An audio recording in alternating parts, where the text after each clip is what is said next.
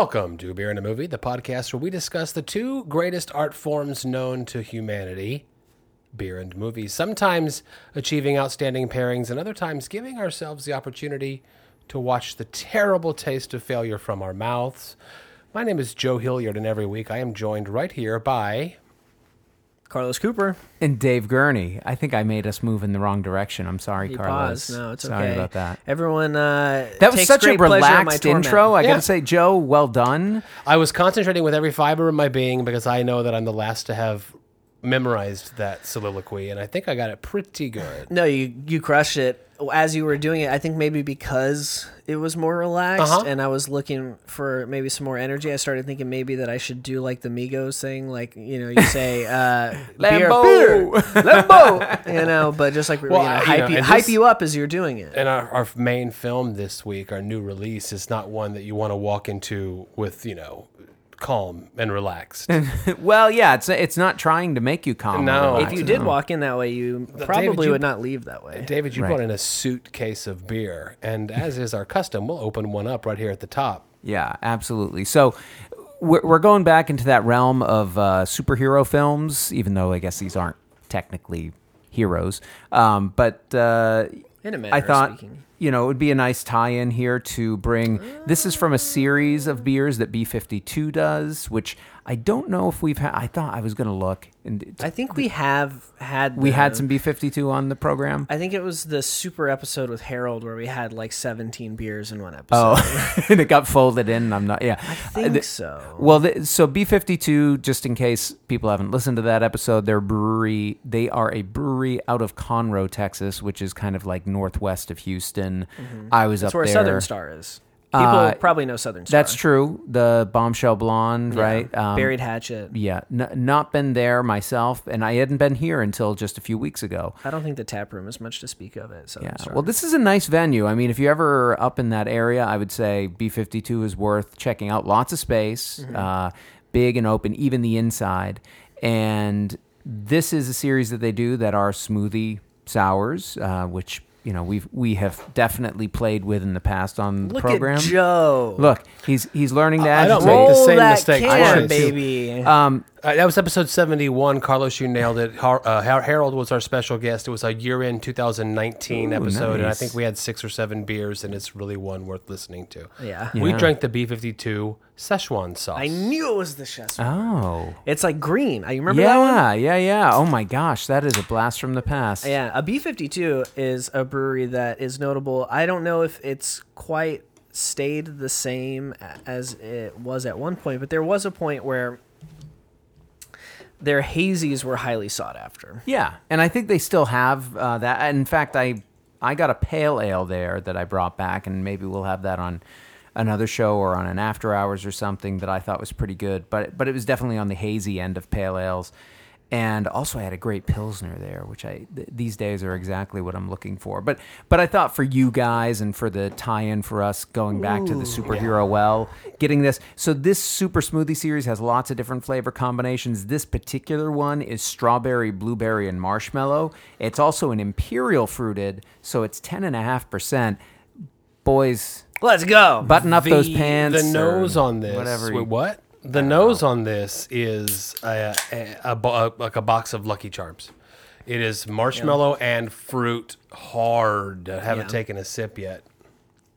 yeah, and a kind of tartness on the nose too, actually. Yeah. that comes through.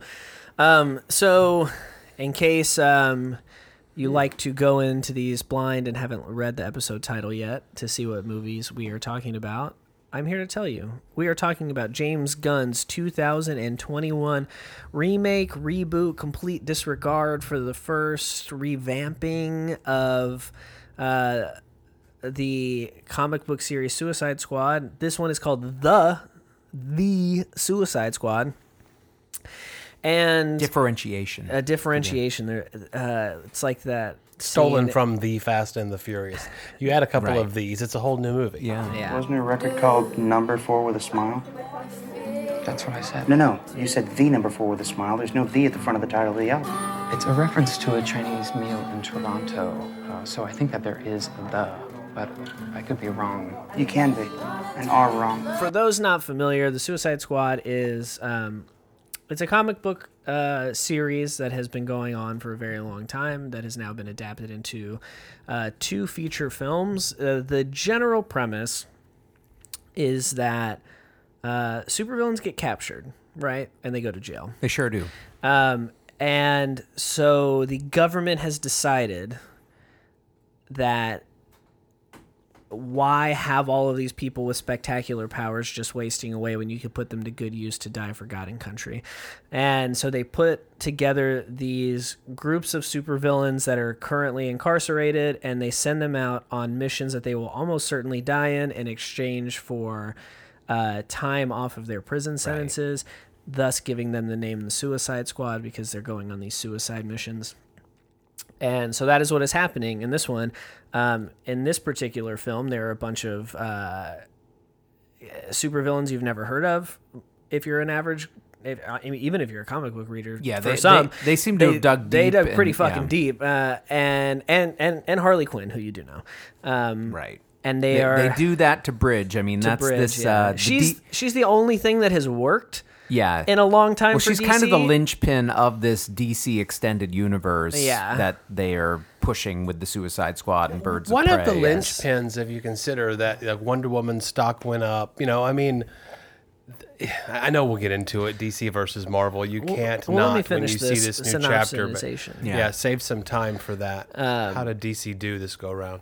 Well, we will certainly discuss that. Um, and so, yeah, so they put together the Suicide Squad, and the premise of the film is they're sending them to this island off the coast of uh, this island nation off the coast of South America called Corto Maltese, where a military coup has been executed and a new anti-American regime has been installed and has taken power. And so it is in the interest of the United States government to get in there, go to uh, Jotunheim, is that what it was called? The big four tower fortress, um, where they know where or, or where intelligence at how how Amanda Amanda Waller, who is played by Viola Davis, how she pitches it. She's the one that is the orchestrator of all these things. She says that something to the effect of, uh, "We have reliable intelligence that there is a high-powered weapon on this island that now could be used against American citizens. We have to go there and we have to neutralize this threat. And so you guys are going to go do that. And so that's the film is them going and trying to execute this mission. Um, as you would expect with a film like Suicide Squad, you have a very ragtag cast of characters.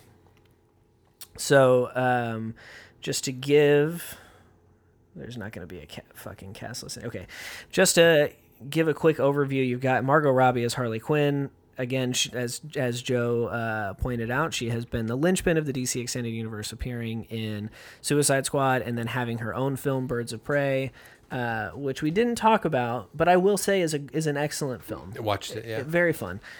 Uh, and then you've got Idris Elba, who like love love him. Mm-hmm. Not just his acting, but he, he he's he's got some good songs out there too. Uh, Huh. uh, he's playing Robert Dubois. Did I say that right? Well, mostly they call them blood sports. But so, uh, yeah, yeah. slash Bloodsport. Um, and then John Cena as the Peacemaker. Uh, Joel Kinnaman as Rick Flag, who is uh, a pretty stalwart figure in the comics. So comic fans will definitely know who. If you're a fan of the Suicide Squad comics, you'll definitely know who Rick Flag is.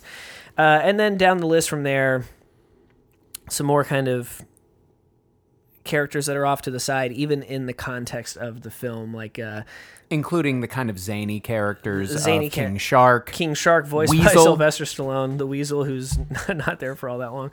Um, the Captain Boomerang character departs sooner than I would have cared for. And Pete Davidson shows up. Polka Dot Man, who is uh, around for most of the Yeah, film, he's one of the Yeah. main guys. and then uh, Daniela Melchior or Mel Melchior. I don't I don't know how you would say her. The name. Ratcatcher The 2? Ratcatcher too. I really I I I liked her character. I I, I liked her as Yeah. a as an on screen presence in her performance. I think not that she was given a ton to do to be able to say like what a great performance, Yeah. but you know she was uh, one of the one of the positive notes of the film. I think. Um, I agree. but to kick off the film and to kick off the discussion, I mean, the first thing that happens is you see this group of people being put together, squad storming being the beach. assembled, yep. Captain Boomerang, Pete Davidson, Flula Borg, Mm-hmm. um, Margot Robbie gets in there at some point, um, and a, a few other people, and then we see them all instantly killed very easily. uh, with the exception of Harley Quinn. With the exception of Harley uh, Quinn. uh, Flag, and Rick right? Flag. Yeah, Harley Quinn and Rick Flag are the only ones that survive. But what seven of the nine people Oh, yeah. on the team are instantly And it killed? was, Uh, it was a great. I think it was a great intro. I mean, I, I as as far as this goes, I didn't read about this film going into it. I didn't know that kind of. It maybe it was just common knowledge that they were going to kill off the first team very quickly. The first team I don't think included that Michael was. Rooker. You see Michael him, and you think he's yeah. going to be sticking around for a while. Well, and Pete I- Davidson. and- but they did a little bait and switch, didn't they? I Yeah. ha- hated Michael Rooker's character design. Oh yeah. Hated it. Cannot, couldn't stand to look at him with the blonde long hair. blonde Oh, hair. old man Aquaman. Oh my god! and then, and I mean, But you don't have to look at it for long because no, no. they, they go to do their mission and are summarily killed. J- yeah, just wiped out by an overwhelming force. Which we Instantly. then learned it was a ploy by uh, Agent, uh, what is it? Uh, Task Force 10, By Waller, who- Agent Force 10. Uh, the name of Argus. This, or, no, no. Well, anyway, the, she keeps Team Force 10. They Oh, keep- I can't- oh, anyway, I can't- yeah. I don't what remember they that at call all. this. This Yeah. is the shield of the- Yeah. the, DCU. Um, and then we noticed. Argus, Then we I think learned it's that there's called a second team. And that's Task the Force X is what Joe's talking about. Task Force. X. Oh, okay, but they're part of Argus. Yeah. Okay. I- Idris Elba, and that's his set. The second team actually then are the stars of the movie. They recon with the two surviving from the other team, and then together they go in to do their task, which is to uh, ex- ex- blow up the, a place where there's a secret uh, experiment going on. Right. Uh, at the, Recon in an incredibly funny way, especially Yeah. with the flag character. I mean, when they go through the the uh, you know freedom fighters camp and just kill everybody, uh, assuming that they're part of the Corto Maltese military or whatever. Yeah. I- m- the context I for me did is not find that joke funny. I, I had not seen. Oh, why? It's crass. they just like massacred an entire group of like. okay, if if you're going into a fighters, I mean- superhero film thinking that you're going to get anything other than body, especially an R-rated one, Yeah, it's I just think going to be. I think I think the part that I mean I I already didn't think that sequence was that funny to begin with. Like I like it was fine. Mm-hmm. I wasn't like mad about it. yeah. But the joy with which the characters like massacre all these people and the minimal to no remorse that they have for it, you know, and I understand that they're supervillains and stuff like that, but Yeah. How that how that read to me was more like, oh, James Gunn thinks this is that thinks that this is the kind of thing that's funny, and I like I don't find. It I think to it's a I think it's humorous. a black humor that Yeah. I I mean which you which I think can be done, but you know, massacring a group of oppressed people isn't that funny in any No, way you I- frame it. I, mean, know? I think it's you're supposed to be shocked at how unfunny it is and how these characters just blaze through that space. I don't know. I found it an effective scene, is what I like. I, sure uh, effective, these guys enough. who are showing off to each other in this like pompous way. Yeah. And then it's like, oh, and by the way, you just happen to kill like your allies on this island Yeah. who might have been able to help you because you're such pompous buffoons. The- I don't know. It, it for me, it it was as close to good character development as this film got. I mean, that's fair. J- James Gunn, of course, the point. three of us know that he directed uh, Guardians of the Galaxy for Marvel, which I think many people, myself included, thought was a nice shot of fresh air into and he's the, going back for three now. into, Yeah. into the Marvel kind of game that they had played up until that point. Um, and Guardians of the Galaxy, much like this film, of course, are le- lesser known superheroes. So you've got to introduce this not just with the effects that are going to, you know, be probably the star of the show more than anything, but actors with charisma, f- uh, humorous, uh, cute, uh, toy selling. Uh, team members uh, Potentially, with yeah. Groot, you know, and Yeah. uh, uh, ra- uh, Rocket. Rocket, Rocket, Raccoon. yeah. Oh, with more toy silly with Guardians than this one, I think. But yeah. Sure, but here you've got uh, I'd hu- buy humanoid shark here. animals, you know, with the shark, king, king shark, and the The weasel. the weasel. You and, and, and it also lend itself for the potential of, of humor with Sylvester Stallone doing the voice of King Shark, being kind of a Much like Vin Diesel. I was gonna say that's the Groot. Yeah. ca- That's the Groot. Groot or, or the Hulk yeah, when he is the. Hulk, having limited vocabulary. Um, and and you could see James Gunn at work doing many of the same things here. I Oh, think that the- the, definitely. leads were charming, the cast did a fine job acting, and you have plenty of opportunities for humor. Uh, and- with that R rating, I mean, he really, I think, went for the limits of what he could do when it came to gore and Yeah, Yeah. for sure. I mean, Yeah. King which Shark I enjoyed. That that, that boomerang Yeah. guy that sliced the head open and then the head slides. I was really sad about Captain Boomerang being dispatched so soon because that is a Because character I, I remember from the comics, and when I saw him pop up, I was like, "Oh, this is a deep cut." Like, and this is a good deep cut, you Yeah. know. And and yeah, I was he of the first wave. I was like, man, I really could have gone. I replace Polka Dot Man with Captain Boomerang. Yeah, the Polka Dot Man is more or less. I kind of like that character. He was okay. I, I didn't like the power. I didn't. he No, didn't- they, but I mean, nobody did. yeah. the goal of the squad, of course, the their objective is to blow up this base, this hidden base where uh, a elaborate experiment is going on, and Operation they do. Starfish. And there's the first ending of the film is they're successful in their goal, Project Starfish. and then a second goal uh, erupts, which is that this mad scientist experiment is now loose. Uh, to which one one of the kind of likable guys at the lab that you see almost looks directly into the camera and goes, "Oh my god, we got a fucking kaiju here!" You know, like a lot of winking at the audience, and you know, hey, we're about to see some really fun, cool, over the top things. Yeah, yeah.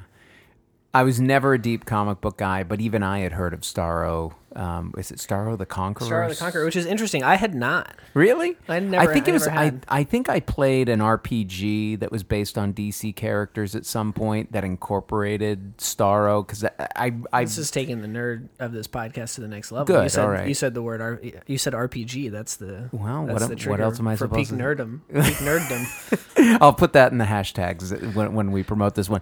But Beer and a movie, Dungeons and Dragons game. That's what we should. at some point, yeah. Starro will emerge. I'll write them in. So I, I kind of appreciated seeing this character that I, I had never even seen successfully in the comics, but I knew existed in the universe. Yeah. Like kind of pop up. And, and, you know, it was a mix of befuddling and strange and ridiculous and somewhat terrifying. I Well, mean, yeah, the well, way just- it was shooting out it. these. Yeah. Well, because he's like shooting out from his starfish armpits. More these- starfish. It's a Godzilla Small size. starfish. It's a Godzilla size. Godzilla Star- sized yeah. starfish, but in the With center eyeball of in the the, center. is is an eyeball, a very Right. human looking eyeball. Uh huh. Which And apparently there's a lot of stuff going on in there. when they shoot him, this big Godzilla sized starfish, tiny starfish like clo- like a la Cloverfield Yeah. or a la um, alien face huggers.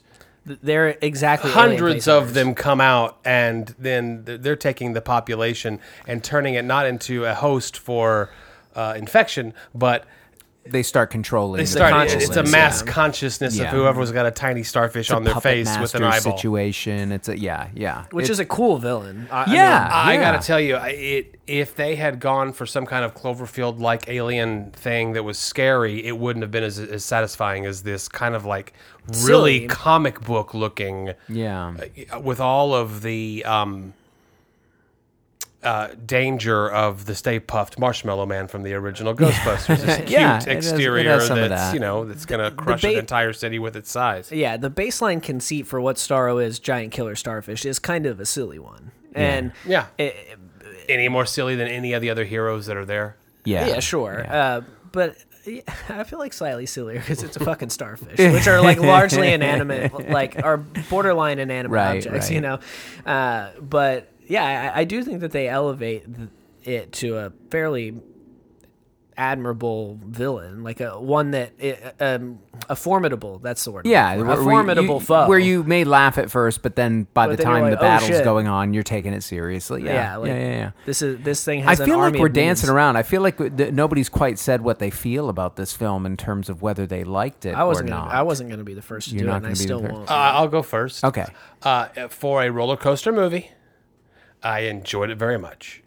I think that James Gunn had a lot to do with that. I think that it, this he pulls some fantastic acting out of some otherwise fantastic actors. I was really, uh, you know, I'm not the biggest John Cena fan. I know some of the people in the room are. I was really Some impressed with his just with a dress his on it. acting and and you know uh, uh, the type of acting that they're doing for this p- movie. But I thought that, f- like I said, Marvel needed a something different about the time that Guardians of the Gal- Guardians of the Galaxy came out. DC, unlike Marvel, is marred by these failures. People really not enjoying the universe that's been created. Their with- serious films with a few blips hitting, here and yeah, there that are yeah. more popular than others. I- I think this, if DC's trying to set itself right, does. Um, because I think this movie will be very, very popular, make a lot, a lot of money, and give some of these characters some some spin-off hopes in the in the way that Marvel has done so successfully. It's made some good money already, and it already does have a spin-off series for Peacemaker. Right. Coming, out- gonna coming do to a- HBO yeah. Max. I think they've filmed it. Oh, Like, they I already think have, it's, yeah. I think it's wrapped. Wow. Freedom is so dear to me that I will kill any man, woman, or child to ensure that it exists. that was a great line. yeah. There's a there's a lot of subversiveness in this film. There really is. Yeah, yeah. I think you know the, the aforementioned uh, sequence in the rebel camp. I I think that um, I I fall a little bit below where you are, Joe, in terms of enthusiasm. In part because of what you mentioned before, like seeing Gunn so closely replicate the formula that he had going That's, with you Guardians. can't say it any other way.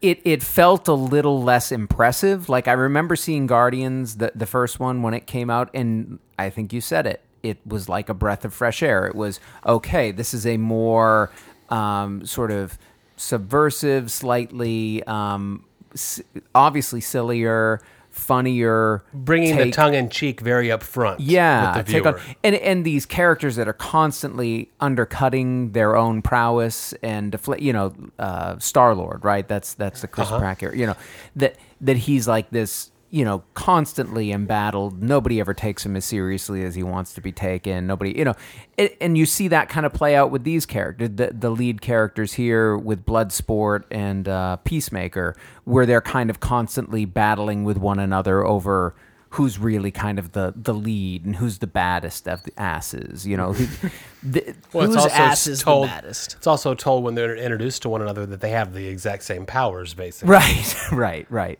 So, I mean, th- there's these dynamics again. The, the funny casting of the action stars as voices for these kind of largely CGI characters. Who's with the Weasel Brute character? Shark. Uh, Weasel. Oh, oh, Groot. Okay. Yeah, Right. and, I thought uh, you meant multiple action stars as voices in this film. No, I meant Diesel and Stallone Yeah, across the film. Like you just compare them, and it's like there's things like even They're wildly small as- similar. yeah, there, there's like so it's The it- mad, a Mad Libs element almost. it was less refreshing, but it was done. I mean, I think it does have overall a darker tone to it than Guardians does. Yeah. Yeah, it's um, got that PG-13. because it's going for the R, Right. And, And it's a hard R. and yeah, and given the concept of taking people who are like kind of irredeemably um, villainous, you know, th- th- or you know, have done things to have had them locked up away from society, I think that there's something there. I also think the commentary element, which I know you kind of felt like maybe they muddled in some ways, I think there is kind of a, an interesting social political commentary element going on here with you know Argus is this arm of the American government and the way that they're sort of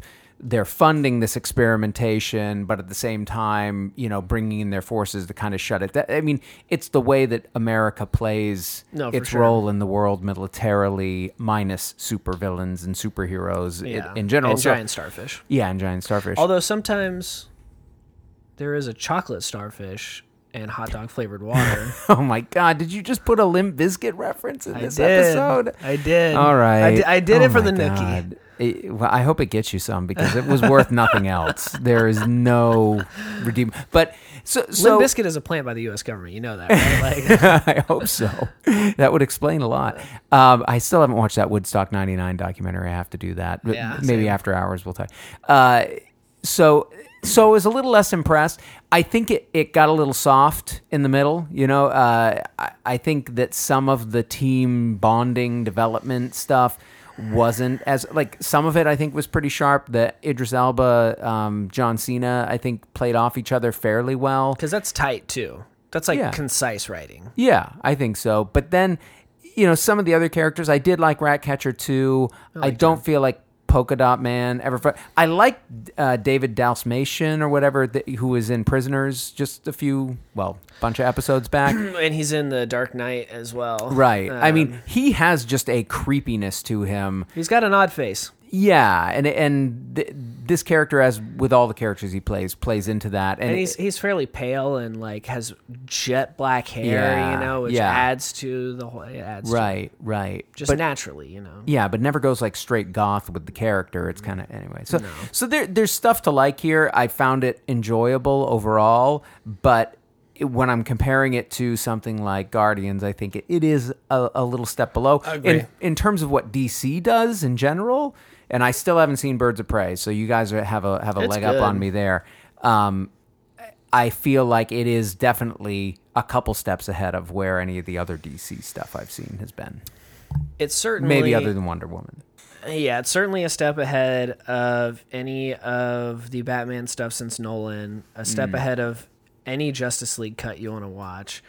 Um, maybe a step ahead of Wonder Woman 1984. Certainly not the first I one. think so. Um, and it's a step ahead of the first Suicide Squad. I mean, it's it's markedly better than all of those. It's certainly not as good as Birds of Prey. Okay. That movie, it does a lot of what this movie is trying to do without trying to be so look at how dark and humorous I am, which James Gunn has a little bit of that in him, where you know he's he wants to be edgy, um, and sometimes you can tell that he wants to be edgy, and so it's not edgy anymore. Uh, Yeah. but it it succeeds eh, where Suicide Squad fails. Birds of Prey does, in that it's fun start to finish, and it doesn't really ever let up on the pace, and it doesn't have the doldrums of the middle 45 minutes of this movie. And then another DC movie that is recent that I think is better than this is Shazam. I watched that recently and I was very surprised by it. Like it was a fun film. And so And Zach Levi's a fun actor to watch. he is a fun actor. Yeah, to I I- I like Um, Chuck, and, uh, and, and Mark Miss Strong. Maisel. uh, the way you were talking about the guy that plays the polka dot king being kind of like a creepy Yeah. whatever. Mark Strong has a very villainous face and Yeah, voice. yeah. uh, and he is. He works as a good villain He's a that, great yeah. villain. Um, but I.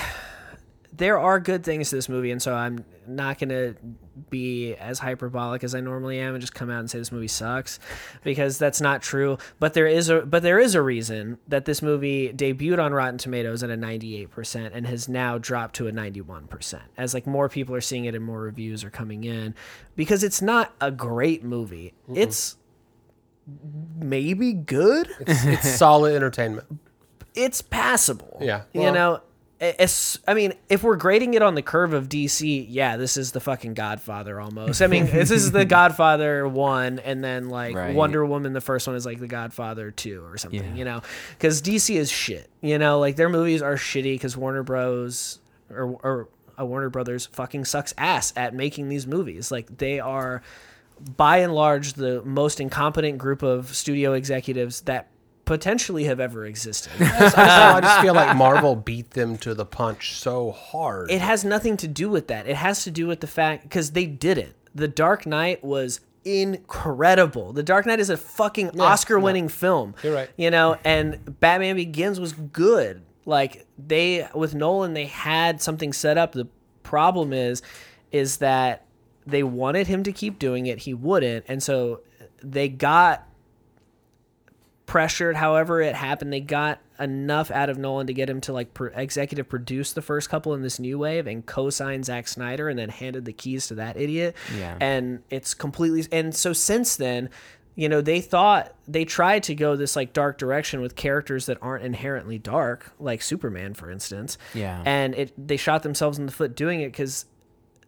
they've spent more time trying to think of how they're going to differentiate themselves to Marvel and like the like lane that they're to cut for the carve out for themselves rather than like paying service to the source material. Like they're not interested in doing justice to the characters. They're not interested in doing justice to the story. They're interested in branding and marketing and how that's going to be Well, able to set them apart and- from and Marvel and, make And- the money. p- And, but then part of the problem is like which which source material do you go with because those characters even in the comic books have been reimagined and re- revamped Yeah. several times over so That's there true. are darker versions that they could play into not as much of Superman though. Like Superman stays pretty consistently. I mean, wasn't there like one where they like there was like a uh, There's, like, opposite universe that, Bizarro. like, Bizarro. There's like okay. Bizarro. That- that but was even DC, that, that's right? not Come that on, dark. Okay. You know, um, Batman, yes, gets very dark. You know, that world gets more Mm-hmm. into that realm. That never really in a. I mean, if you looked at like key Superman stories and like the key Superman books that Yeah. are selling really high if they're graded a certain thing,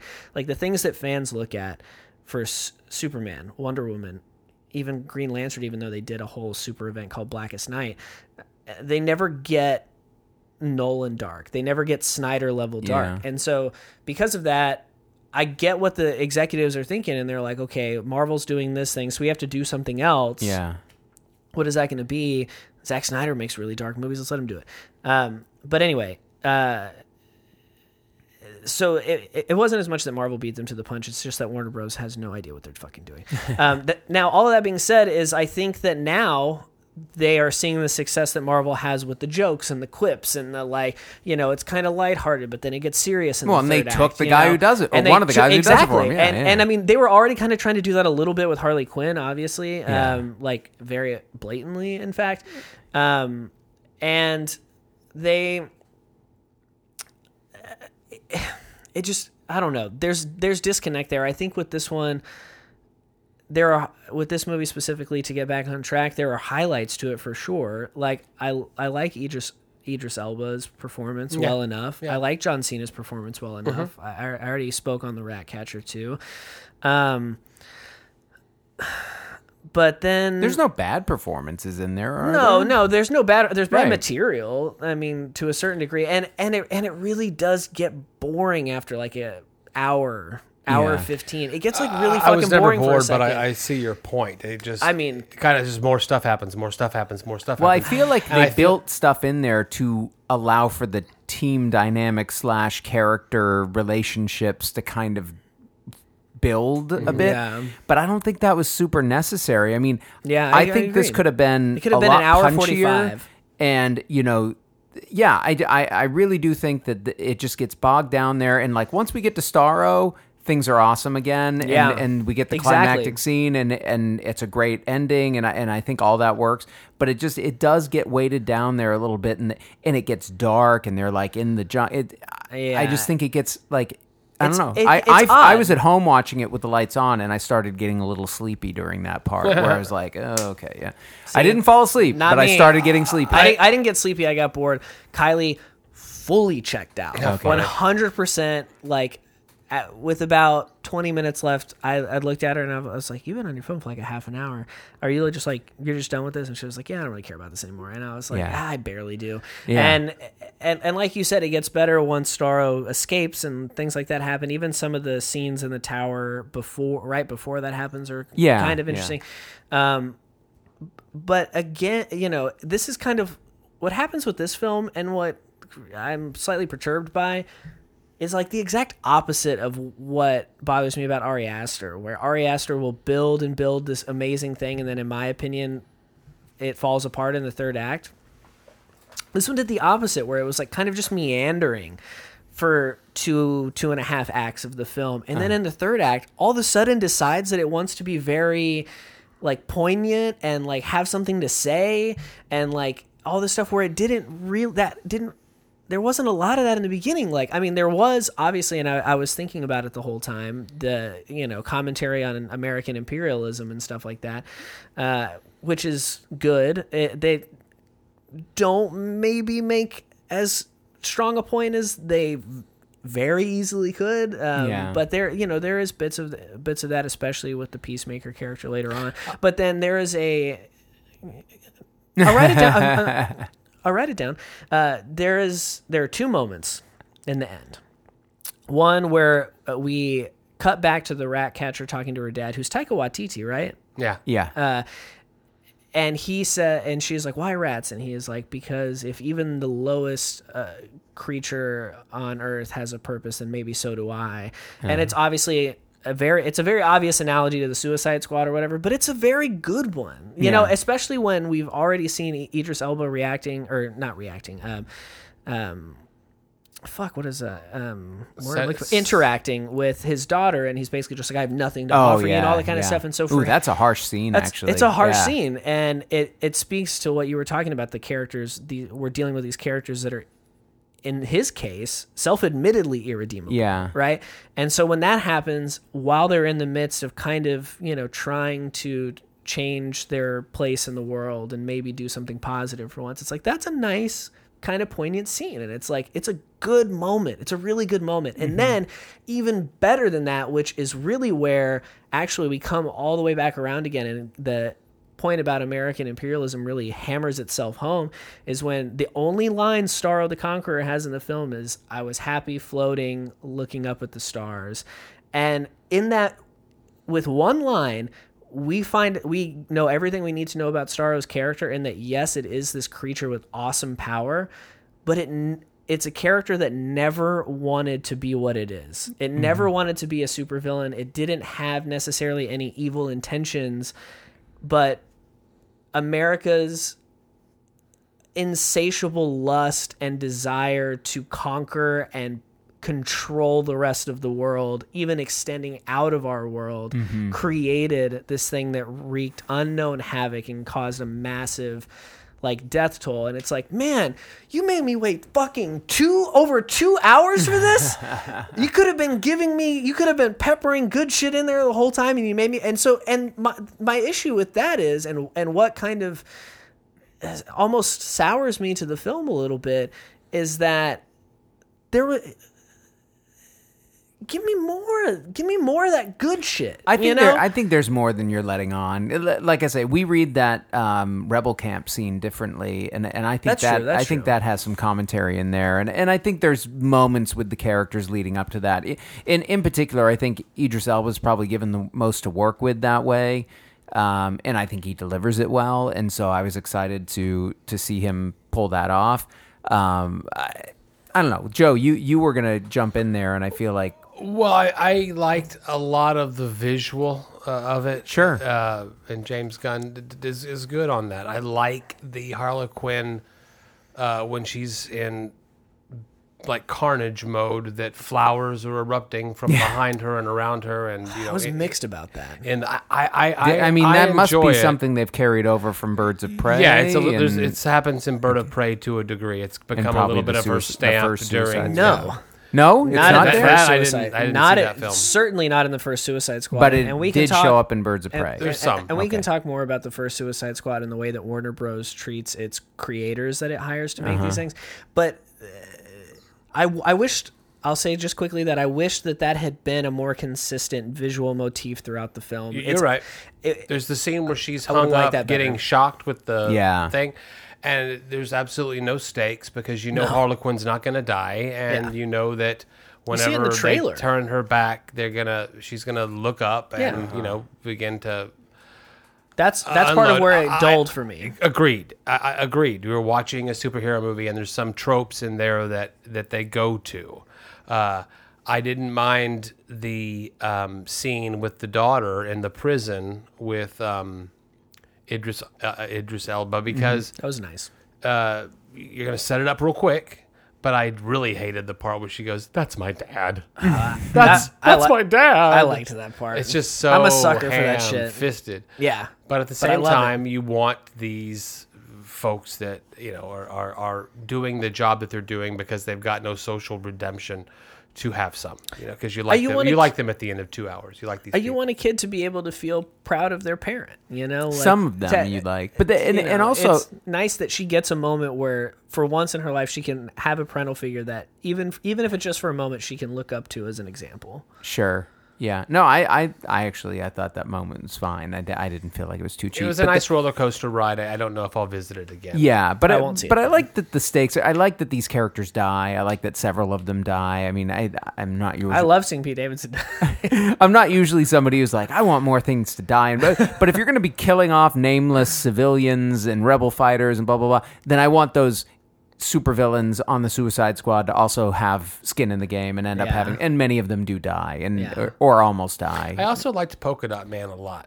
Yeah, I thought that if you're gonna have a useless, silly power, Yeah. they fleshed it out as best. Well, I just could. love that he's so tortured. You know, like he's lived his whole life with this thing that's more of an embarrassment Uh-huh. than anything, even though it does have this ability to do something that could potentially he be shoots useful. polka dots out. Yeah, and you're like, okay, this is gonna be funny. and it can What like are tear things apart. And I, yeah, if they're, if they're razor sharp, What polka are dots, they? it could do a lot of carnage. right. Please, just attempt to explain what they are. I need to know. Uh, what, what's the weasel? That's what I, I. I am excited to see the weasel come back. I was glad he, he kind of got revived at the end. I think that there was Two uh, post-credit sequences. Number one, the weasel we thought was dead is not dead, and number two, John Cena is not dead. Either. which leads us into the Peacemaker. I don't think I watched any of the post credits. Yeah, they- I think they. I think as that. soon as it was over, I was like, I'm out. uh, now, real quick, and th- this can, if if if you want it to be, be the last thing we talk about because we've talked about this film a lot at this point. How did you feel about the title cards being a part of the Yeah. environment the characters were in? It, it didn't bother me to. It, it was. It's distracting. I did not care for it. Hmm. Because you're right, Joe. It's distracting. I, I couldn't I couldn't figure out why I didn't care for it, but that's why. Is I found it distracting, and I found it not necessarily all that. all- I don't think it was as visually appealing as James Gunn thought it was. I'm trying to. Re- were they doing freeze frames when they did the? no, no. like- it was like- just. like like uh, the only one that was cool was Gosh, the fire. really the isn't fire that was kind of It badass. didn't even stand out to me. That I That's can't interesting even because recall it was it like right now. one of the first things Oh, I- and I noticed. You see the rat catcher, whatever her name is, uh, part two, about to be shot by John Cena. Then it cuts to eight minutes earlier, and it's made out of jet trails from airplanes. Yeah. the, the Okay. words eight minutes earlier, white white Oh, on the blue yeah, sky. Okay. Okay. Yeah, Um, shit like that. It, it it is clearly not part of the real world, so that makes it distracting. But at the same time, Just give me a title card. I, I what I didn't mind was the subtitles for Spanish into English.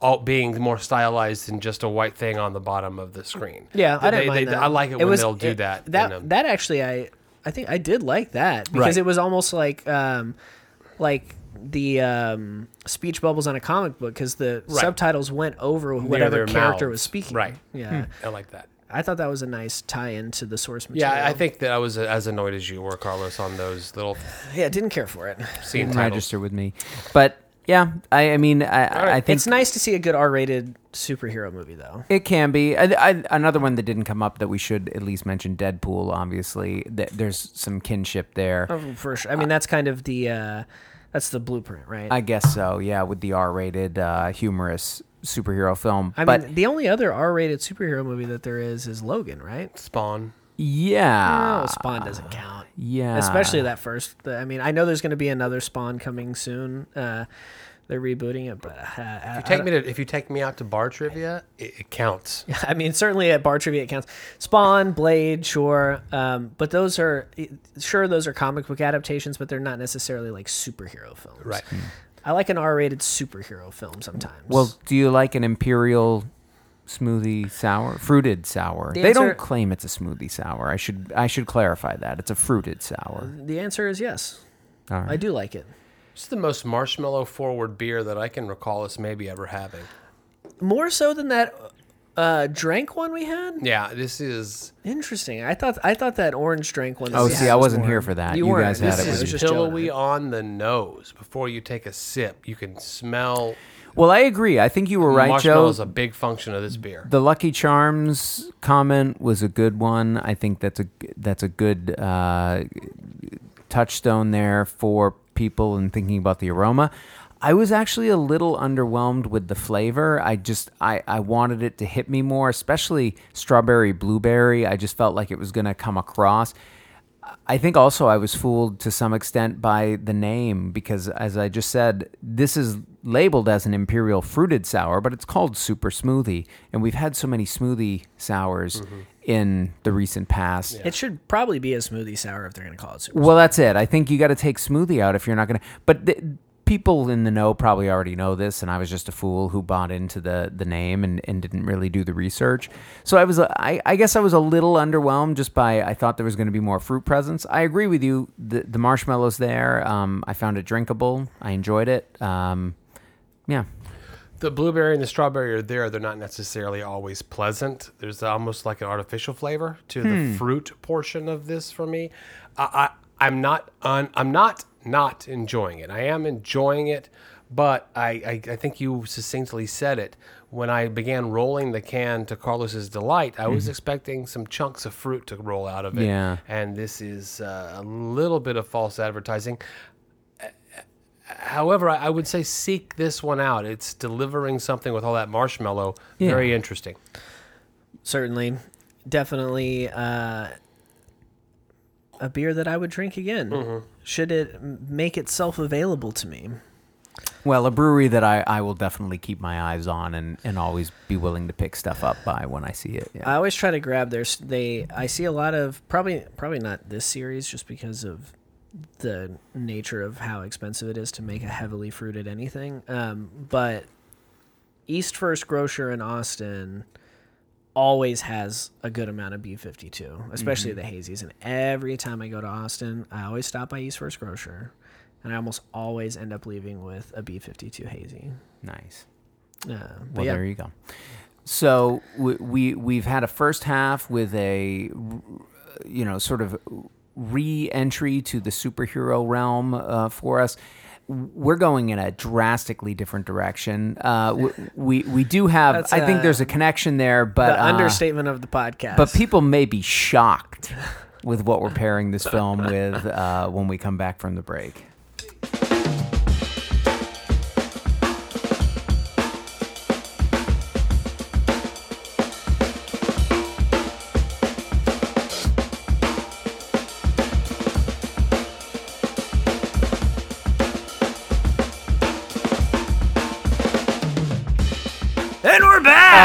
Oh, he, yeah, just a were little you were early. too just early, a little, too early.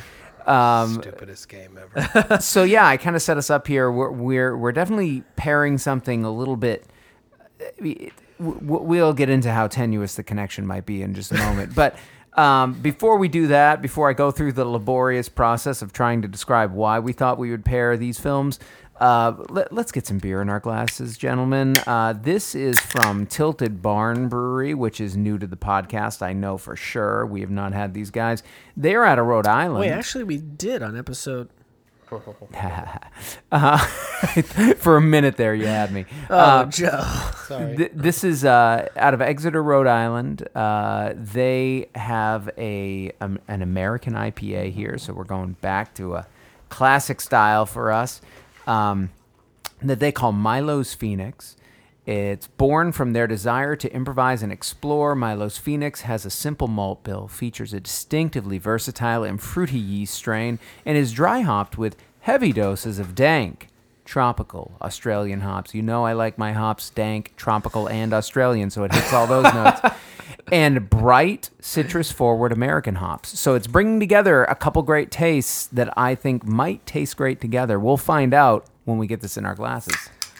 Uh, yeah, I mean, and to tie back to our last episode, I mean, hops from a nation that has been a victim of imperialism, and hops from a nation that is a perpetrator of imperialism. Yeah, well, we're we've also been a victim and a perpetrator. Uh, We yeah. we have that More- beautiful. More recently, a perpetrator. But if we're going to go back to how Australia is a, the, Uh, we- sure, you know, sure, yeah, sure, yeah, Uh, but but you're onto something. I'll edit that out. This it's a good style uh, evolution. I think. definitely a hazy. Yeah. Yeah. Coming coming out of New England, it's it's I- living up to the New yeah, England I think IPA. all those hops you listed, especially the dankest of dank, will um, offset some of that. To me, a little too cloying fruit flavor we had in the first half. okay. Just just a little. bit. Oh, really playing your cards after the review there a little bit. I feel like that was a harsher. It was. It was harsher on, on yeah.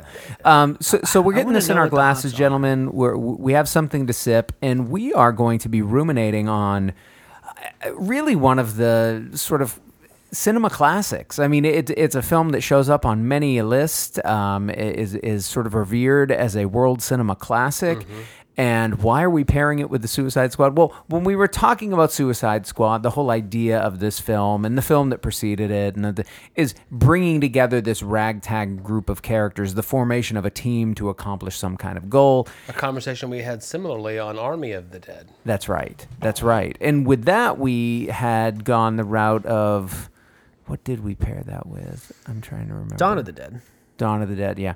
The- As another Snyder zombie. Right, but but here we decided let's go to a classic. We talked about maybe doing The Great Escape, and The Great Escape is indeed one of those films where it's putting together a team to sort of break out of this prison camp.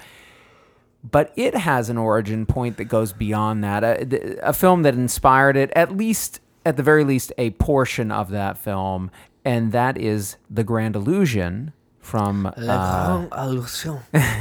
La Grande Illusion. Yes. Uh, w- made by Jean Renoir. Who's considered, I mean, we talk about this being on all the lists for one of the best films of all time, especially with world cinema.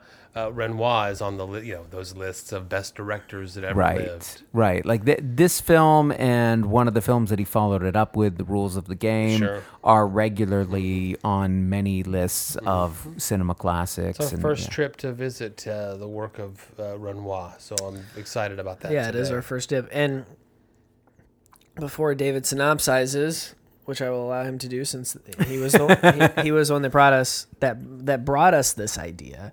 Uh, you know, yet another example of how every every great thing that America does, we actually stole from somebody else. That's your melting pot we, we, we can melt down whatever ore you mine and, and we can turn it into cinematic gold um, we'll put steve mcqueen in it and we'll get yeah uh, Put him on a motorcycle, call it a day. so the the idea here with Le- the Grand Illusion is that you have it's set in World War One. It was made in 1937, came out in 37 at least.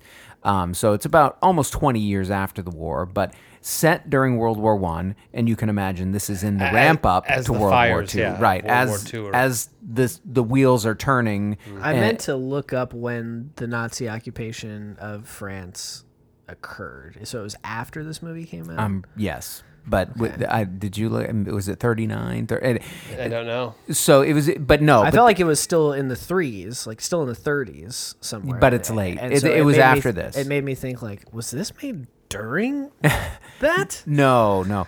Um, in fact, he was able to at least make rules of the game after this. That, that was Okay, so. But um, I should know more about history. Me too. The, but the, the timing, the, like when you, when you start getting into like particular years and when sequences of events, you got to excuse yourself. There's so much that happened There's in a lot. history. I mean, yeah, if you know it vaguely happened, but this is set during World War One, um, where we initially start following out following a couple French aviators who are going out on a mission. They are quickly shot down, captured, and become prisoners of war. And then the rest of the film is kind of seeing them go through these different. Well, they start in one prison camp that uh, for, primarily for officers, army officers. So they're being treated in kind of a, a way that you wouldn't exactly expect if you haven't watched too many POW films that are officer based and you know in European society where things are clearly treated a little particularly right these people see each other as equals even if they're on opposing sides in ways that I don't know that you always see in war films and there's some commentary there Certainly, um involved that we- very we can- interesting yeah aspect of this film we can get into. But initially, they find themselves in a camp surrounded by a group, and it, and it does seem like a group is forming, and there is kind of an attempt on the part of these people to burrow their way out of the prison. They're digging a tunnel. It's kind of a, a great method that they have. They send one person down into the tunnel to Elab- scoop out. elaborate plan. right. Classic Um, stuff. which is really what carries over into the Great Escape. And you- and the Shawshank Redemption. I mean, like That, right, right. th- through through it all. Absolutely. Uh, the idea that we'll go check out our friends that are working in the garden and let all of the soil that we've collected from our digging fall out of our pants Right. and pillowcases. Right. And so so we get this phase of the film where it's them and it seems like it's going to maybe become this film about an escape that's going on. And then it kind of pivots and switches to another camp because these guys get relocated kind of very abruptly and they end up in a different space. Um, all of that digging was for naught. It didn't amount to anything that we see. they didn't even get to pass it on to the prisoners who were coming in behind them. you know, yeah. So it, it you know, the, it shifts, and then it does become about escape again. But it's really more about these relationships among these prisoners, but also their captors and how they relate to one another. And in particular, Rauffenstein, who's actually the um, I can't remember what his rank was, but he was the one who shot them down initially Right. they had met then, and then he's the prison warden, essentially, the one who's overseeing them What a later. In villain. there. What a villain, right? For Erich char- von Stroheim. the character design of him, yeah, like, classic German, The- right? The monocle. uh, isn't he the one that's like that's badly injured? Yes, and he's got a neck brace. Yeah, it's that's like steel.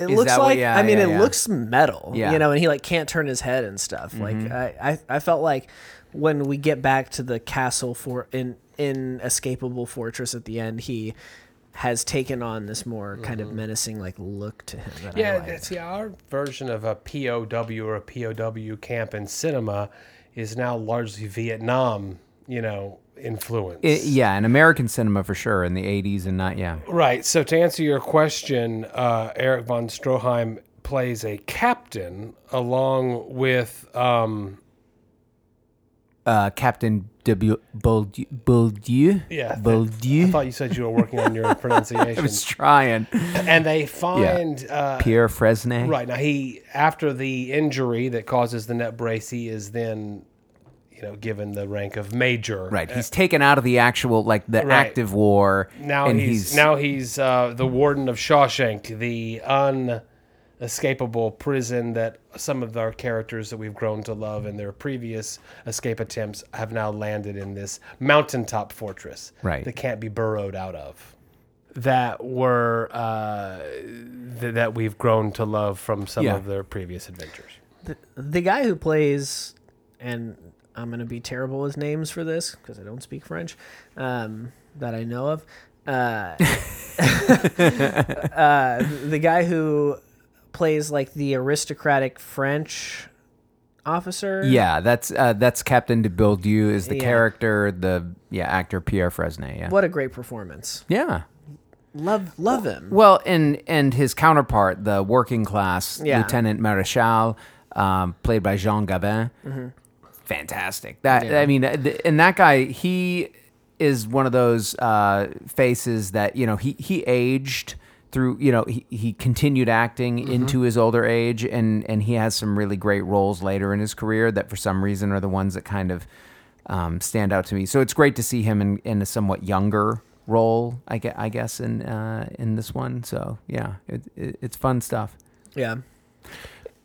So, but a lot of it right there, this kind of relationship between the aristocratic uh, captain and the working class lieutenant, and how they're friends and they kind of work together, and and ultimately the the captain does sort of make a sacrifice. Well, he makes the ultimate sacrifice, Right. um, to to sort of allow the working class lieutenant to escape.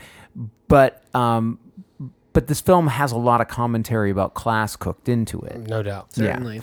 Also, the, the guy who plays the working class uh, captain or Mm-hmm. lieutenant, Lieutenant, yeah. lieutenant looks a lot like Kenneth Branagh. Yeah, does. yeah, absolutely. Especially in his younger year, like seeing him in this film for sure. Yeah, Yeah, it was every time I saw him, I was like, man, looks a lot. Like, that's kind of tripping me out a little bit, you know.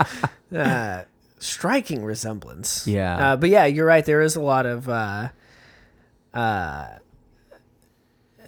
class commentary cooked into this, which, again, I mean, like, you know, I kind of said it jokingly in the beginning that all of the great American movies are a good portion of them at least ad- adapted or have such clear influences that you might as well call them a- adaptations that th- there's just not quite as much of that that meat on the bone as there is with something like this. I mean, the scene where uh, they are um, the two uh, uh, the German officer and then the posh the uh, the two aristocratic officers Yeah. on both sides. They're talking in the castle fortress place. Um, and I think it culminates in like, why do you take such good care of your geranium? And it's like, oh, it's the only flower. Like that scene where they're talking amongst each other. I mean, you know, there's a clear like reverence, and they're talking about their place in the world, and like they seem to have like not just this respect for one another, but especially with the German officer towards the French officer, almost a care for one another. Oh, yeah. because they're like, I beg of you not to do this because the next action will be me firing upon you. I beg that, you. I beg that you not scene to. at the end, Yeah. yeah, because I mean, really, like the, I think what the point of that part of this film is, and what it's saying, is that, and we haven't even at in 1937 reached full blown like late stage capitalism yet, but what it's saying already, which is a very kind of like um, uh, prediction into the future, is that money and class outweighs anything. Sure. Which is which is I guess maybe changing a little bit because we're getting like very strangely nationalist, but like we can be from opposing sides of the same thing, but ultimately at the end of the day, we're rich white dudes, and so ultimately we're on the same side. Like you know, like we're we're the same. Yeah. We're ultimately the same, and I can connect with you. It does. in It- a way that I can't even connect with like the lower officers Right. beneath me. You know what I mean? Even it though in a way that most war films don't do, especially in this time. You know, um, just a- especially in a this time, few in the years 20 years prior later. to this, it was um, All Quiet on the Western Front, which was known for its battle sequences of the day. And of course, this was made in the early 30s, so you know it's going to be dated. But this film is I would, I would call it an anti-war film because the grand illusion, although it's there's never any exposition that says you know we could be War is bad. Yeah, war, war is a grand illusion with a wink to the audience. That does not occur. We don't really are told. We are not told. Although the word illusion is said by a couple of characters, we're not told what the title of the film is really to represent. But the book that it's based on is. Um, it, would, it would be nice if a char- character looked at the camera at the end and said, "And that's the grand illusion." And, and then you had one of those. It's an illusion, son. it's a grand illusion.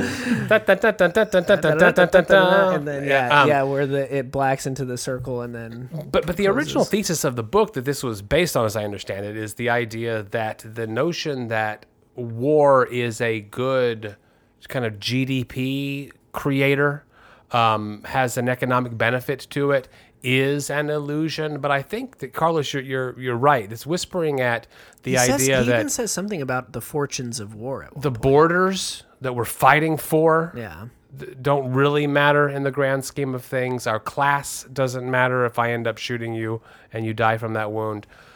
There is so much social commentary, but it's anchored by fantastic, realistic performances of folks that are just living this life. And Yeah. this life, of course, is we are POW. Uh, We're just- we're in a POW. or just like war and the consequences therein. You know, in this case, it does happen to be. Mm-hmm. And then what an POW amazing sequence situation. that they escape from that uh, inescapable. He and uh, and the the friend who's the, the banker, The Rosenthal. right? And then they Who's like the, the nouveau riche. He, he he's wealthy, but he's not part of the aristocratic Uh-huh. Right. society that uh, And- and up until- Nouveau riche, that was very uh, that's the word. That's the term. up until this point, New money. yeah. Up until this point, a we have seen no battles, which I think is just That is interesting, isn't it? strike, Yeah, Yeah. But b we have only seen life amongst soldiers in a POW camp. Now Yeah. we are out. We are In the world. freezing and cold and hungry, and we seek refuge with a widow, where you get this third unexpected act of this film, Mm-hmm. which is nothing but beauty and touching and real humanity as Yeah, it's like the last like what thirty or forty minutes. yeah, these folks begin 20, to yeah. create a relationship amongst themselves. There's a young, she's a widow. Yeah. She's got a young daughter. uh, who now is seeing a father figure, and then how that's disrupted and turned on its ear with promises of with a, maybe a new love or at least And a, she's experienced a lot of heartache Oh of yeah, as well. I mean, she's lost a lot yeah. of people. B- beautiful woman, beautiful performance. Uh, the film certainly deserves so much of its reputation and pedigree. And see, it's these kinds of things, like all of the things that like strike us as people that like you know have watched a lot of films, and Mm-hmm. especially when we're watching things for this podcast, we're l- looking at it very intently and through a critical lens. The thing that, the thing that is worth noting to me is that these films that make these lists and these films that have like perennial status in the you know pantheon of films you should see they're all ones that are just full of nuance and full of Humanity. th- that that too but I, you know i think the i think the like nuance of being able to tell these stories without necessarily falling into any of these incredibly broad and obvious tropes that you could easily fall into and Unless they're creating the trope. And Unless they're ca- creating it, of course, like Seven Samurai, Yeah, they're know. not hitting you over the head Um, with it because it's, but but certainly films learned from duplicate and kind of hit you over the head with some of the tropes we Yeah. learn here. Yeah, I mean, you know, it's like it's like when you have a key and you make a copy of the key and then you make a copy of the copy of the key and the keys get less effective the more that they're copied. It's that kind of situation. You know what I mean? Um, but yeah, I, ju- I just think that there's that there's something to that that you know there's this commentary and there are all of these relationships playing out and then you get this interesting third act and like um, not, this movie isn't like a color by numbers like let's make a war movie Right. you know what i mean and that's those are the types of films that No, in fact, know. I think most people, if you said, "Hey, let's watch a war film," and you showed them this, they'd think They'd be this is a war film, yeah, because there's very little action. I mean, it is in as much almost as Casablanca is a war film. right there. You go. Its setting is a war, mm-hmm. and, and it's definitely a part of the war that you have. You see the desperation of war be the motivation for many of the characters. Yeah, but Yeah, you well, the- also see them. You know, I think what you said earlier, Joe. I think part of the power of this film is seeing like how humdrum and kind of boring. Oh, not boring exactly, but just like how everyday and plain being a prisoner of war would be ultimately like okay this is the stuff that we do right now and this is uh, we got to put on a show for him tonight you know like it it's sort of I remember seeing it, you know, years ago w- w- when I first saw it, and being somewhat disarmed by it. Like I could not think it because uh, war This films for me, you know, were that I had grown up on You're were telling me that there's some airplane battles, but I- right, where right. are were they? films of action, were Yeah. guys like showing grit and determination, and and Yeah. when I say grit, like you know, grizzled like Yeah. physiques and like you know, stern faces and all, all that. you don't see the actual plane flying and then being shot down No, right You just hear about it. yeah, it just says like oh i shot down my second plane Right, right. And that's it. And, and it's much more about these relationships and the actual like practical matters of okay, here we are in this space. No, I've seen war films that kind of follow more this template since then, but for me it was one of those early experiences where I'm like, wow, you can re- like this is such an intense situation for people to be in and yet they have to still live their lives and they still have these kind of conversations and they still build these kind of mm-hmm. relationships and there's still these kind of and I think the peek into European society. I mean, I I, I think is is certainly different from ours it is because it's you know we're so relatively speaking isolated here in the states where we you know we really are all encompassing and we think of these like relationships we have as e- with each other in I think kind of the same context that Europeans think about the way that they have relationships with those across their borders. And again, since the time of this, we have an EU, right, where we have these people who have essentially more formally recognized that there are more close connections between these various people of these nations than there were separations between them. Yeah. Um, and as Joe was saying earlier, certainly within specific classes, even tighter affiliations, especially once you get into that aristocratic class, where you know they're marrying each other's families, they're dating some of the same people, they have you know the same uh, major events that they're attending. I mean, it, there's a whole connectedness that's there that makes war seem so weird. It's like, so what? What are these? Because they never talk about what the actual disputes are, what the actual ideological lines are that might be, you know, sort of um, stoking the fires of World War One. Right. It, it's just almost like an assumed thing. Yeah, well, we're fighting right now, and we have to see this thing through. But And they talk about it in a strangely matter of fact way like that too. They're like, well, whoever wins this thing, Yeah, you know. yeah, no, not like we're the greatest and like if these principles. I mean, Kind of we just get like, more. oh, we have to do this. we get more fiery here about who is and isn't wearing masks in stores than they do about their positions on whatever it is that's dividing these nations that they're fighting Mm-hmm. for. yeah, yeah. It's, it's What's your it's position on masks? Because I don't want to have to fight you right now, but I, I will if I need to. Well, you get what I'm saying, though. We No, we without a found doubt. way. Like it, this film is strangely depoliticized, at least among the characters. Now, Mm-hmm. I, I'm not saying it's not making a political statement of sorts Mm-hmm. in doing that, but it is.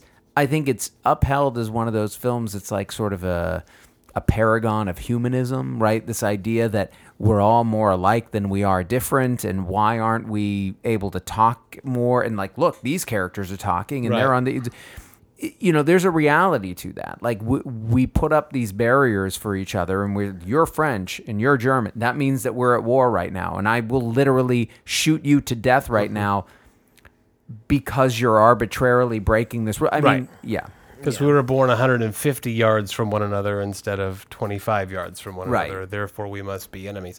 There's also a very interesting I hate the scene. people that live on the south side. I oh, mean, of course. Well, why would you ever? I'm at war with the people. on Why, the why south would you side. drive down there?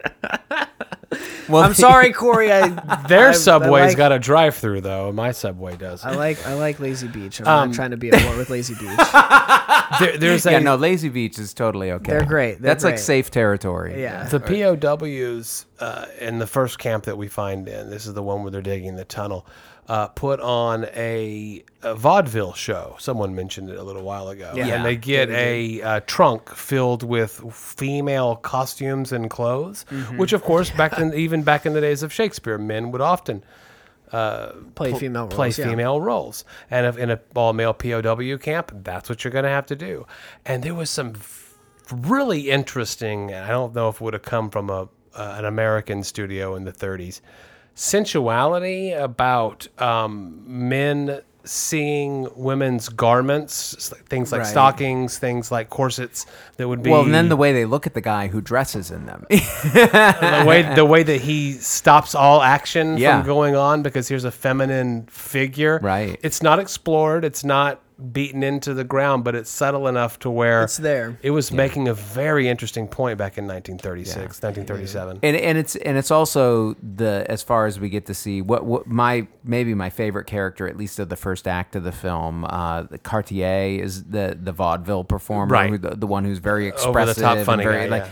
And he he's some nice comic relief Mm-hmm, through that 1st you know section of the film. And I'm always sad when he like the the times I watch this I'm like oh I wish he had gotten to stick around longer. Because I was I like seeing his his presence on screen. Um Julien is is But yeah, I think I mean I think there's definitely a reason that this film is held in as high of regard as it is, and I think it's definitely a movie worth seeing, and it's certainly a movie that I am interested in seeing again. yeah. And I haven't seen the rules of the game yet, and I need to. This is this this is my first time seeing this movie, Yeah. and it's my first Jean Renoir film. This is my first So, uh, Jean Renoir film, but I have seen this one before. Might be my only one, but I've seen it at least twice. I'll need. Uh, he's definitely a filmmaker when we- that I'd want to look. A Yeah, little we bit had more this conversation into. with Y Tu Mamá También. We had this conversation recently with We have this conversation um, a lot.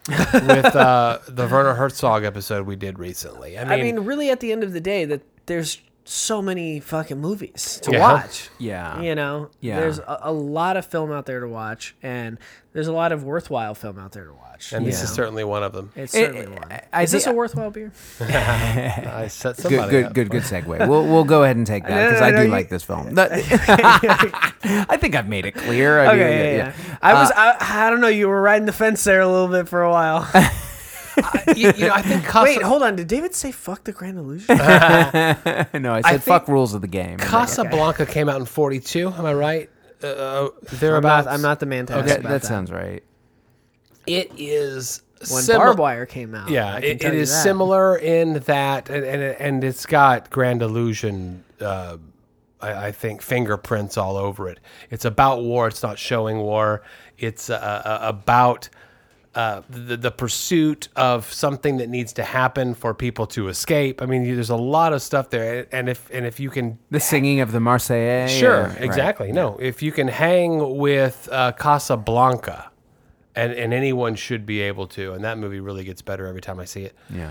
I haven't seen it in a very Well, long time. This is a great double feature with Casablanca. I, th- I, would agree. I think that would be a good a good pairing, and Yeah.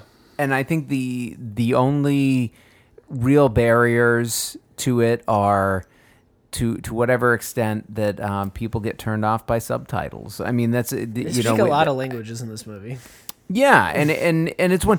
I, I will say, whenever I rewatch films like La Grande, The Grand Illusion, it it's well, it's great because you, you get to focus a little bit more on the expressiveness of the performers, on You're how they're actually that delivering for the the lines. first time. Because Yeah. again, yes, if you if you're kind of familiar with where the dialogue is going to go, you don't have to pay as close attention to it. Yeah. And there is that sort of. I mean, there's a reality to.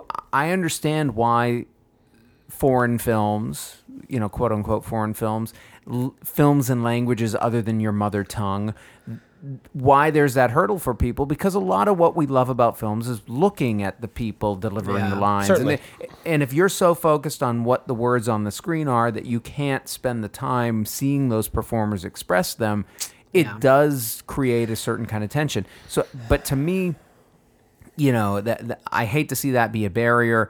And the reality is, give these films a shot, and and if you like it, if you find something there, rewatch it, and I guarantee you're going to get even more out of it because you're going to Cer- see more of that performance the next time. Yeah, and it's you know I think also you know we talk a lot about the age of streaming that we're in and whatnot, and people do sometimes put things on in the background as they're doing something else. And Yeah. you can't Th- no, that's- that. Yeah, with you made that a point well. language film with, yeah, you made that point well with Ito También. Yeah, you have to. Mm-hmm. Oh yeah, that's right. Yeah. Yeah. Good job, Coop.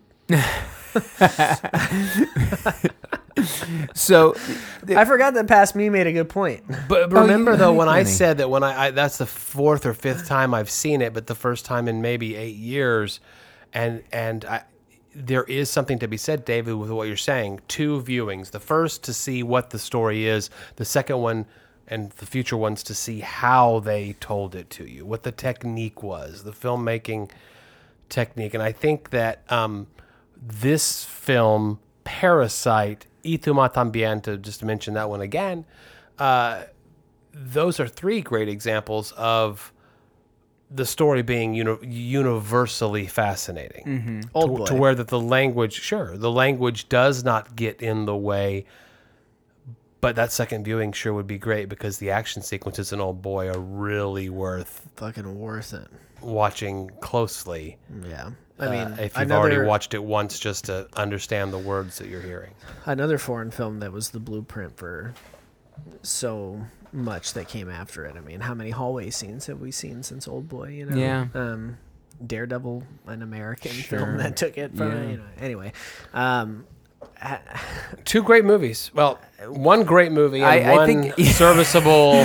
one that Popcorn and, and again fluff. like it, it helps put it into relief here right like i mean i think what what we're looking at in the second half is something that rightly deserves its place as a cinema classic i don't think the suicide squad is ever going to be there but i don't think it's aspiring to it, it's it, it does what it sets out to do and it's and it's fairly entertaining and i think hey a lot more eyeballs will see it in, on this earth than ever see the grand illusion and that may be yeah. unfortunate, but it is what it is.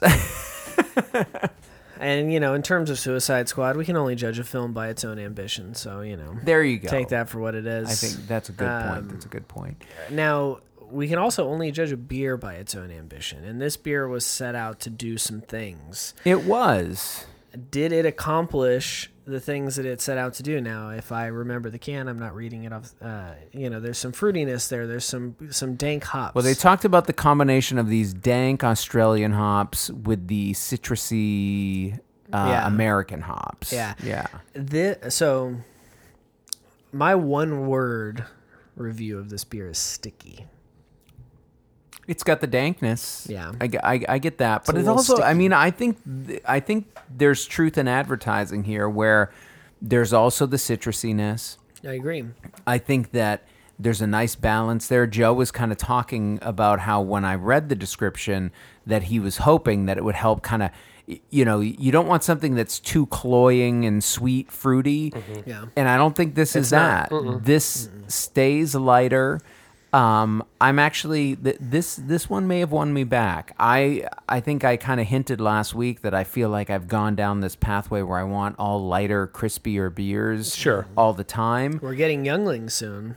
Uh, th- w- It's here on But tap. like on, on, yeah, yeah. on retail shelves, Yeah. we're getting it Six soon. point eight might be above an ABV number that you're aiming for, David, but this is crisp and drinks well, light. no, no, but I was, but I was going to say, like, this is getting me back to where Mm-hmm. I feel like, okay, there's justification sometimes for having that almost seven percent IPA Mm-hmm. when it can do this with the hops in a way that really plays out just as I want it to, and Yeah. doesn't weigh me down, doesn't leave me feeling. Uh, you know, super heavy. Like I- I wouldn't quite call it crispy, but it does have like a a certain lightness to it that Certain uh, drinkability for sure. Yeah, I find yeah. this beer to be moderately excellent. Title of the episode. Moderately excellent. Moderately Yeah, it- it- excellent. I, it, I, that There- might be a good description of Suicide Squad. There's a fantastic uh, compliment in there somewhere. I mean, to, to be fair, it is we we when we get a traditional IPA on this show between the fruited, jacked up cinnamon, add anything you can IPAs, we're sometimes taken aback by its simplicity. Yeah, uh, by its just um, seeding to trying to put forth the IPA style in the most kind of textbook manner. This is doing that, but I think that the combination of the hops that they're, you know, marketing is a fantastic balance of flavor when it comes to the hoppiness, when it comes to the, the malt bill of this. And uh, the 6.8 is hitting me just where I, I want to be hit. And uh, it's a, it's a, it, the more I drink this, the, the, the, the stock in my super smoothie that we had in that first uh, half is, is kind of going down. It's just so simple and well, direct. there you go. Look and- at this. This is actually some good pairing, even though this has no connection to the movie. You're you're taking something that you know is going for those kind of special effects. It's a super smoothie. It's Mm-hmm. the fruited sour. It's the marshmallow in the beer. And yeah, it does it pretty well, and it does it well enough to really probably please most audiences, like the Suicide Squad. Mm-hmm. But then this Milo's Phoenix has that kind of more classic, subtle Elegance. It's put yeah, it's putting things into such you know beautiful balance here that we're coming away with just a great experience with a truly you know, I, I think uh, just thoughtful approach to a classic style, and, and and we're seeing that with what Grand Illusion does with its you know take on the war film. for sure. That was a bunch of bullshit, but it was so well done, David. Hey, I'm thank you. Give it to you. I don't was think it was bullshit. I think it was fucking spot on, and there's nothing, Nothing that to I add. really feel that I can add to that. so because I couldn't, I couldn't dream of saying it better myself. So all of that being said, I think the episode is over. If now. someone Yeah, stuck I- it out, do you want to give them next week's titles? yeah, so I will now embark upon my closing soliloquy. That's Uh, the thing that we do. is a thing that we do. Um, so you know, we hope you uh, enjoyed this episode and got this far with us and all that kind of good stuff. Next week, um, just to peel the curtain back a little bit, I thought I was going to be going out of town, but with you know the state of the world the way that it is, traveling as far as I was going to travel, especially by airplane, was probably not the most responsible idea. So I'm no longer going to do that. But we had already locked in our programming uh, with the assumption that I would be traveling for the majority of the next week and having limited time to view the films. So we decided to do a throwback a more archival type of episode. Uh, and we're going to double up on Hitchcock again. Uh, we've done it Love in it. the past, and we'll do it again, and we'll probably do it again after this. So we're going to be talking uh, North by Northwest, and we're going to pair it with the 39 Steps. The 39 Steps, more so than North by Northwest, which is going to sound controversial, is a film that I've always really, really wanted to see. Yeah. Um, Can't wait to hear more about that. so this is a, a, a Cary Grant as the lead. Yeah, so Uh, I'm- uh, I'm talking about North by Northwest, of course. Yeah, yeah, yeah. Um, so I'm very excited about this next episode. Um, so you have your homework for next week's episode. Go watch the films, and, we've got a great pairing of beers with those. Sure, we always do. Uh, and then rejoin us. Um, you know, we've referenced a couple of times uh, that there might be more to this discussion that we didn't get to. Uh, and that's going to be happening on our Patreon, which we have not mentioned yet. And shame on me for waiting almost an hour and a, uh, a half to do that. But uh, patreon.com slash Beer Movie Podcast, $5 a month gets you a bonus episode every single week. Uh, we do expand on our conversation from the main episode and we do talk about beer and movies, but we also talk about a great many things. I know personally, uh, on the movie front, I did watch Freaky starring Vince Vaughn, uh, which I have thoughts about. Um, but I, I also finished F Boy Island, and I, you know, I've watched some, and uh, we're gonna be talking a little bit about uh, the Mike White uh, HBO Max series White Lotus a little bit. I think plus I'm sure a great many other things. Um, as far as this episode goes, you know the conversation doesn't end here. You can join in via so, all, all all of the social media channels. You can get in on the conversation, uh, call us fucking idiots for our takes if you want, or you know affirm that React we to Joe's TikToks. react to Joe's TikToks. Check out Joe uh, Hilliard on TikTok. uh, but you can find us on all your favorite social media channels: uh, Twitter at Beer Movie Show, Instagram at Beer and a Movie, Facebook.com slash Beer Movie TX, Beer Movie Podcast.com. If you're listening to this on Apple Podcasts, please rate, review, and subscribe. Feed that algorithm so that it does what it does. Uh, we know you're going to give us a five star rating, but please leave us a written review as well. Tell us what you like, what you don't like, what you want to see more of in the future. Uh, at some point, I might even review your review on the show. Um, so I think that about covers it for things. Um, until next time.